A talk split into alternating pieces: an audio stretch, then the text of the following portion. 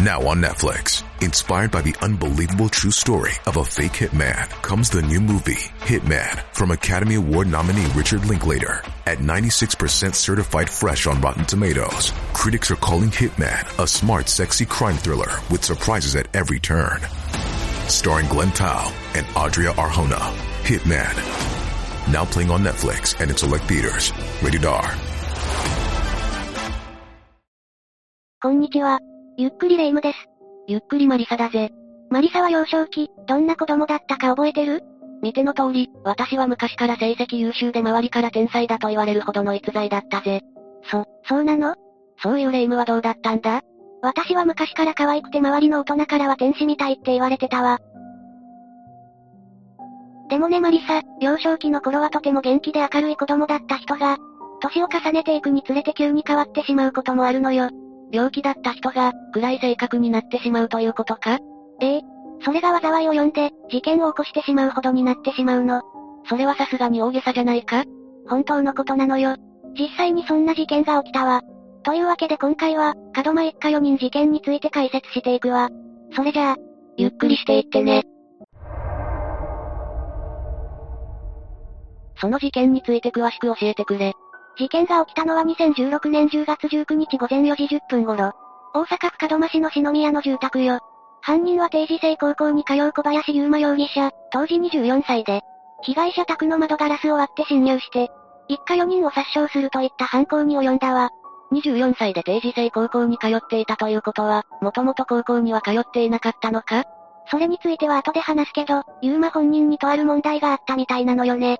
そうなのか。被害者となったのは、父親の Y さん当時43歳とその長女当時19歳、次女当時17歳、長男当時15歳の4人で、父親の Y さんが胸や腹などを刃物で刺されて病院に運ばれたけどその後死亡したの。お父さんは亡くなってしまったのか。他の3人は大丈夫だったのか他の家族も腕などを刃物で切りつけられるなどして怪我を負ったけど、なんとか命は助かったわ。長女ら3人が助かったのは良かったが、お母さんは被害に遭わなかったのか？母親は、親の介護があったみたいで事件当時は家にいなかったみたいね。それにしてもレイム、このユーマという犯人は、一体どんな人物だったんだ？それじゃあこれから小林ユーマについての人物像などを解説していくわね。まず、ユーマ容疑者の母親は日頃からブログを解説して書き込みをしていたんだけど、自分の息子のユーマのことについてもたくさん書いていたの。どんな書き込みをしていたんだ？生まれた時からの成長日記みたいなものよ。自分の子供を愛する母親なんだな。母親のブログによると小林優馬は当時2から3歳の頃はおふざけも大好きで、当時はごく普通に成長していたそうなの。ただ、よく高熱を出していたとのことで、頻繁に熱性痙攣を起こしていたと書かれていたわ。ユーマは生まれつき病弱だったのかもしれないな。その病弱体質とは裏腹に、幼稚園入園前にはひらがなをすべて覚えてしまうほど優秀で、母親は将来期待していたみたい。それなのにこんなことになるなんてな。またユーマは慎重な性格だったようで、年頃の男の子のように激しく遊ぶというよりは、友達が話しているのを聞いているおとなしいタイプの子供だったみたいね。ユーマは聞き役のような立ち位置だったのか。近隣住人の話によると、小林容疑者は母親と高校生の弟の3人暮らしだったようで、7、8年前に門真市に引っ越してきたとのことよ。父親の情報については何もないのか？父親については何も聞いてはいないけど、おそらく何か問題があって別れることになったと考えられるわ。家庭の事情が関係しているのかもしれないな。母親は、昼はシルバーアクセサリー作りの講師をしていて、夜は自宅の1階で居酒屋を経営し、女で一つで二人の息子を育てていたの。朝から晩まで働いてシングルマザーとして子育てに奮闘していたんだな。ただ、ユーマ容疑者の姿を目撃した住民は少なかったという情報が出てるわ。ユーマ容疑者は引きこもりがちだったということか？ええ。小学生の頃までは元気にすくすくと成長していたようなんだけど、中学3年生の頃に少しずつ学校へ行くのを嫌がるようになったという内容が書かれていたの。学校で何かあったのだろうか。ユーマは学校へ行くふりをしてこっそり隠れていたこともあったみたいで、それを見た母親が心配をして、いじめられているの？と聞いたことがあったわ。ユーマはなんて答えたんだ？彼は明るい表情で、そんなことないよ、いじめられてないよと答えていたと語っているわ。子供は親に対して心配かけたくないという思いがあるから、何かあっても言い出せないだろうな。しかも、当時のユーマが中学の同級生と明るく笑いながら通学路を歩く様子など見ているのよ。だから本当にいじめはなかったのかもしれないけど、学校に行きたくない理由は謎のままだったわ。何か不安に思っていたとか、個人的にストレスを抱えていたことがあったのだろうか。今となってはわからないままね。そんなユーマだったんだけど、頑張って志望していた公立高校に合格して、母親とハイタッチして喜び合っていたというエピソードもあるわ。ユーマは幼い頃から賢かったとのことだから、地道な努力は惜しまなかったんだな。だけど高校に入学した前後にアクシデントが発生したみたいで、高校には数回しか行かなくなってしまったの。一体何があったというんだ？それはわからないままだけど、当時母親がユーマを車に乗せて校門まで連れて行ったことがあったの。でもこの時、ユーマは大粒の涙を流し、その場から走って逃げ出してしまったわ。そこまで何かに追い込まれていたのか。一体、何がユーマをここまで苦しめていたんだろうな。ユーマの弟と、小中学校の同級生だったという当時の男子高校生の話によると、夜に自転車で出かける姿をたまに見かけただけ。弟からは兄が引きこもりがちで、サバイバルゲームが好きと聞いた、といった話が出ているわ。サバイバルゲームが好きだったんだな。母親が経営する居酒屋の常連だった客の男性は、母親から引きこもりを打ち明けられ、悩んでいると聞いたと話していて、年齢を重ねるごとに、引きこもる頻度は多くなっていったみたい。そういえば、近所の住民はあまりユーマを見てないと言っていたな。そんな住民からは、どんなイメージを持たれていたんだろう。ユーマのことを知る人は、パーカーを着て帽子をかぶり、全身黒みたいな感じと語っていて、印象については、人を指すかどうかはわからないが、見ただけでちょっと怖い人、といった話をしているわ。そうか。近隣住民にも怖い印象を持たれていたんだな。高校に入って自宅に引きこもるようになってからというもの。母親が部屋に入ろうとすると、ユーマは表変して暴れるようになったというの。何がユーマを変えたんだ？よっぽど何か嫌なことがあったのか？さらに、ユーマの自宅の隣の家に住む、当時22歳の大学生によれば、何してんねん、うるさいんじゃ、といった怒鳴り声や、壁を殴る大きな音が聞こえてきたということで、怖いしうるさいのであまり聞かないようにしていたと話しているわ。一人で騒いでいたのか？それはどうかわからないけど、母親によると時々一人で部屋ではめいていることが多々あったみたいね。もしかしたらユーマは、何かの病気にかかっていたのかもしれないな。後で説明するけどマリサの言う通り、ある病気が診断として出ているわ。ただ、母親が経営する居酒屋についても問題点があったみたい。どんな問題があったんだ？飼っていた犬が店の前の路上に糞を撒き散らしていたり、自転車が路上にはみ出していたりなどがあって、警察が注意に訪れるなど、悪い評判もあったみたいね。飲食店なんだから清潔感は保ってほしいな。ユーマは相変わらず、お前なんやねんなどと叫ぶ日々が続いていたみたいで、その叫ぶ頻度は事件が近づくにつれて多くなっていったわ。母親はユーマを病院には連れて行かなかったのか？公共機関に相談していて担当者が訪問に来たみたいなんだけど、逆にそれがユーマを刺激してしまったのかかなり暴れてしまって、話にならなかったみたい。その後、母親の説得で病院に行くことになって、妄想型統合失調症と診断され、3ヶ月間入院することになったわ。入院してもユーマは変わらなかったのか？退院後治療のために通院期間があったんだけど、ユーマは事件の半年前ぐらいから病院に通わなくなってしまったの。病気特有の妄想が働いたのか、今処方している薬をこのまま飲み続けていると、自分の内臓がボロボロになると考えてしまって、治療を放棄してしまったの。治療を続けることができたら、また運命は変わっていたのかもしれないな。そしてついにユーマは事件を起こしてしまったわ。2016年10月19日の午前3時、ユーマは自宅からおよそ700メートル離れていた Y さん宅へ向かうの。この時、Y さん宅では父親とその3人の子供が眠っていたわ。母親は介護だから別の家にいたんだよな。ええ。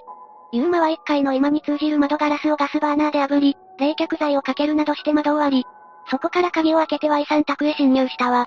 随分と手の込んだ入り方をしたな。計画性があるぜ。ユーマは刃物を握りしめて2階へ上がって、就寝中だった父親の Y さんを狙ったわ。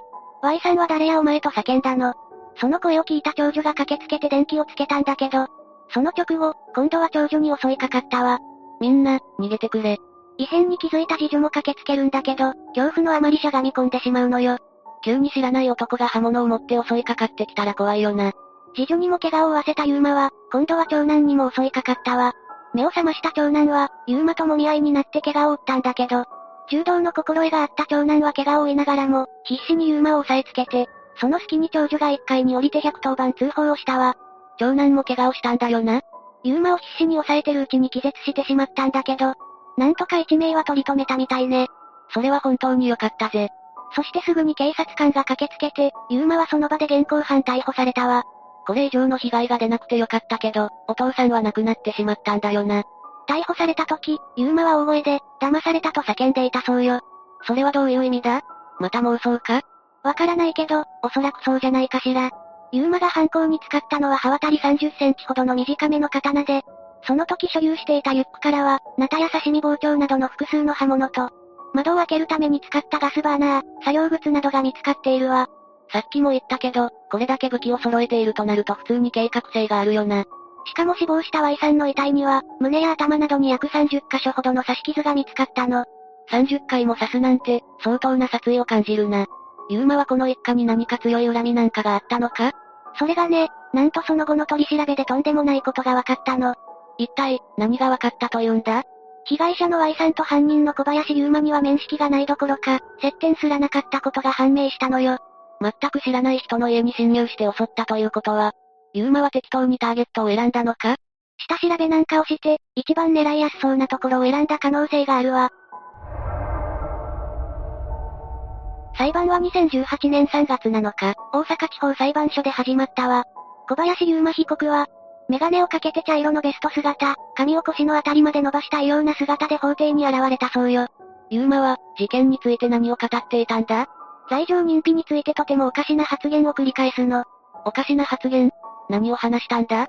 ユーマが持参したノートを開くと、自分の言い分を読み上げて、身に覚えがないことが多々ある、史上稀に見る人権侵害などと主張して起訴内容を否認したわ。どういうことだ？ユーマが言うには、何者かによって短刀を持って待ち合わせ場所に来るように脳波で指示を受けて、待ち合わせ場所には3人の男がおり、自分はその3人にもて遊ばれた。Y さんを殺害したのはその3人だ、といった意味不明な説明をしたの。何を言っているんだこの男は。ただ罪から逃れたいだけなんじゃないか？長女と次女と長男が怪我をしたのは、担当を持っている自分に向こうからぶつかってきただけで、こっちから刺したわけではないと主張していたわ。そんな状況ありえないだろ。また、Y さん宅に侵入したことについて、自分自身が受けている犯罪被害からの緊急避難のためだったと言っていて、辻褄が合わない発言ばかり繰り返していたのよね。最初は3人の男に指示を受けたと言っていたにもかかわらず、自分が受けている犯罪被害からの緊急避難ってなんだよって話になるよな。弁護側はまず被告は犯人ではないと犯行自体を否定した上で、ユーマはもともと統合失調症の影響で心神喪失状態であったとして無罪を主張したの。対する検察側は、被告が事件を起こす前に担当を購入してネットで殺害方法などを検索していた事実を挙げて、計画的に一家を襲撃したとして、小林優馬が犯人であることは間違いないと主張しているわ。私もそう思うぜ。そもそもインターネットで侵入方法を調べて犯行に及ぶなんて、妄想型統合失調症の症状ではないと思ったしな。それらの理由から、刑事責任能力はあると判断して死刑を求刑したわ。それで、結果はどうなったんだ？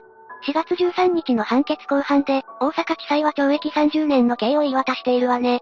心神耗弱状態は否定できず、完全責任能力は認められないとのことで死刑判決にはならなかったわ。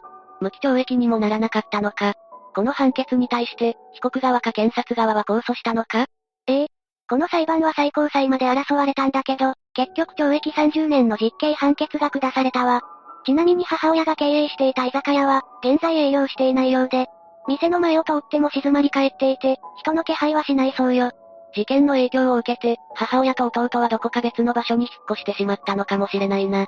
今回の事件の話を聞いて、人間はいつどこで何が起きるかわからないということを身に染みて感じたぜ。そうね。今回の容疑者だって統合失調症だったのは事実だし、もっと良い治療法があれば、治っていた可能性だってあるもの。Y さん一家も無念だっただろう。急に人生が終わるなんて考えたくもないぜ。というわけで今回は、門間一家4人事件について解説したわ。それじゃあ、次回もゆっくりしていってね。